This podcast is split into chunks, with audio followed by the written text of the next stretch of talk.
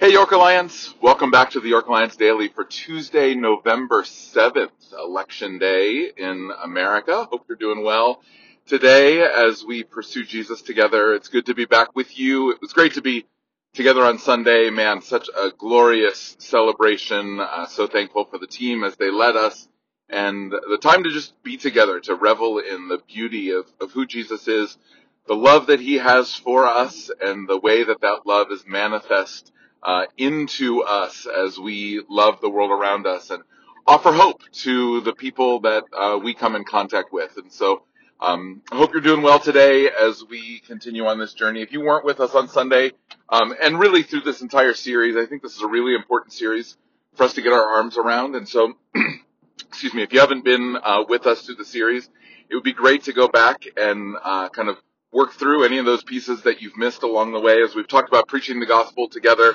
and what it means to be preaching the gospel. And this week we talked about what it means to preach through our living. So uh, we've spent a lot of time talking about our preaching, our teaching, our, our words, and uh, those are really important. Uh, that that whole uh, idea that has been attributed to a variety of different people that says preach the gospel uh, and whenever necessary use words. Uh, that's kind of a a silly concept that I would not necessarily ascribe to, um, particularly in our current environment. Um, our, our, our world statistically is far and away uh, the the vast majority of people, depending on your uh, statistic, it could be anywhere from 75 to 90 percent or more of the people in the world believe that people are genuine, generally good, and that um, uh, in essence, people are good. And so in a world where people believe in the goodness of humanity, regardless of whether that's biblical or right or a reality or not, in a world where people believe in the goodness of humanity, if I don't use words, if I don't connect my actions to my faith, then all people will assume is that I'm better at being good than they are. Right? So when I, when I live in a way that reflects the gospel, it's not going to reflect the gospel. It's going to reflect the goodness of man.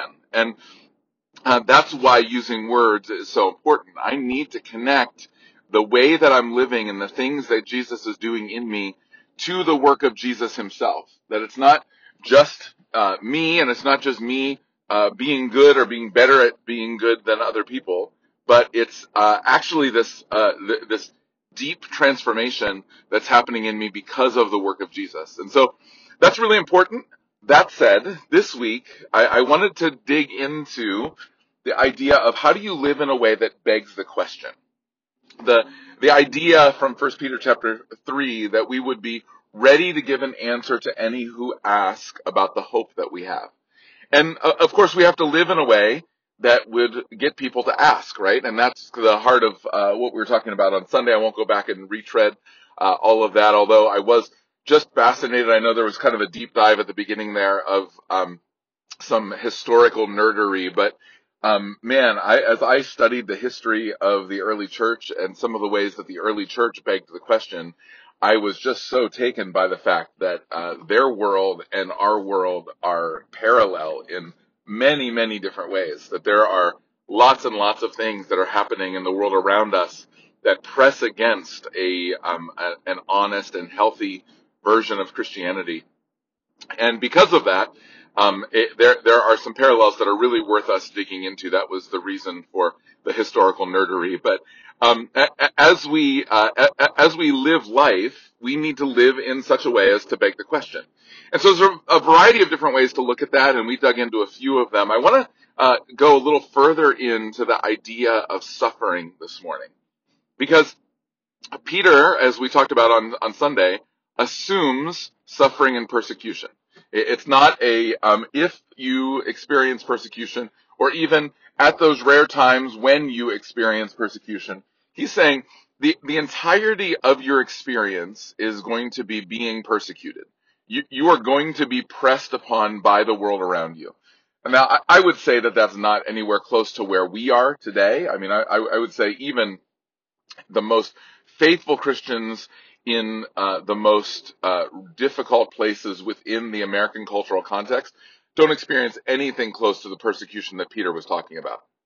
However, um, there is a press that will be on us as we stand up for some of the things that are just true in the world around us. And so um, we, we looked at those five characteristics of the early church, and I believe, um, honestly, five characteristics of the scriptures as I read them. Uh, multi-ethnicity, multi-socioeconomic, and the rich caring for the poor, a sanctity of human life, a uh, value on traditional marriage and sexuality, and the ethic of nonviolence. If we ascribe to all five of those, we, we will likely not get burned at the stake or beheaded, but we will have persecution. We will have people who are pushing against us. And uh, what Peter's saying is the the response that you have to suffering is uh, indicative of the the hope that you have in Christ. That as people push against you, you should anticipate it. In fact, you should recognize that it's a validation of holding to the truth of the gospel. And this is uh, kind of throughout the letter of First Peter. He talks about that idea.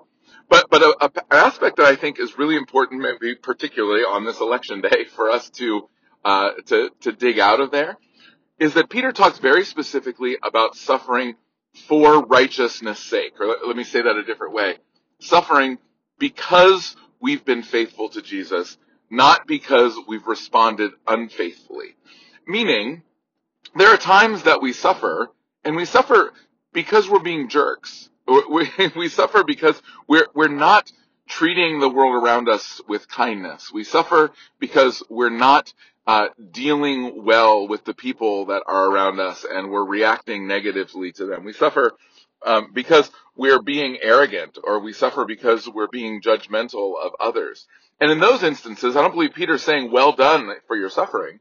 I believe he's saying repent. I believe he's saying turn back. That's that final uh, phrase that we looked at at the back end of verse 15. Do this with gentleness and respect. Uh, that's the heart of what it means for us to do this with gentleness and respect, to to care for and, and love the world around us with intentionality. And so, uh, I, I, think that's really important. It's important for us to recognize uh, we live in a world where people, um, at times, really glorify bad behavior in response to righteousness. There's a um, a, a, sense in which uh, the people who think differently than us are like our enemies, and so therefore anything, uh, uh every, everything goes. You know, it doesn't anything goes. It doesn't really matter uh, what I do as long as I stand against the the evil around me.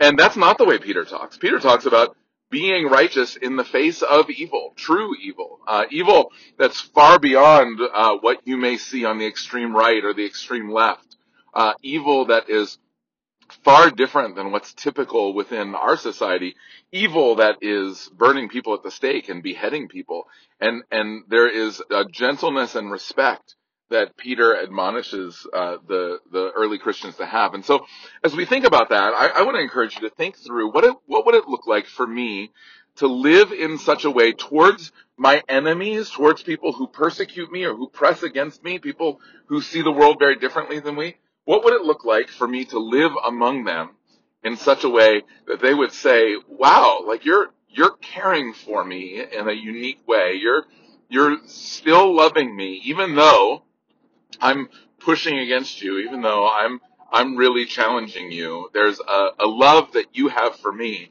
that transcends all of that. What would it look like for us to live in that kind of way? I, I think that's what Peter's asking of us. I think that's the invitation that Peter's giving to us, that we would live in a way um, based on our righteousness that um, would respond well to the suffering that is inevitably to come. And that's, I guess, how it would end today. That if we're going to be faithful on all five of those characteristics of the early church. We're going to be faithful to the, the teachings of Jesus biblically on all sides, not just the ones that we're comfortable with or the ones that are uh, easiest for us to engage, but on all sides of the teachings of Jesus, of uh, what we would call the gospel, um, we are going to be faithful. We will have people push back against us. And the, the decision that we need to make is how will we respond to that? Not whether we're right or wrong, but how will we respond to people made in the image of God who are pushing against us? Will we uh, go at them aggressively in a way that is um, unkind and is uh, cutting, or will we bless them? And I think what Peter's saying is, as you bless people who are persecuting you, you're suffering for righteousness' sake. And by suffering for righteousness' sake, your life is begging the question. And so I pray that the grace and peace of Jesus would be yours, that you would experience his goodness as your life and my life beg the question of the world around us, that we would live in such a way that people would indeed ask about the source of the hope that we have. Why do we live in such a way? And so, um, as you live, may you have a life that begs the question. I pray you have a great rest of the day today. Uh, may you experience His goodness changing you from the inside out and flowing from you to a waiting and watching world. Looking forward to being back with you again tomorrow. Grace and peace to you.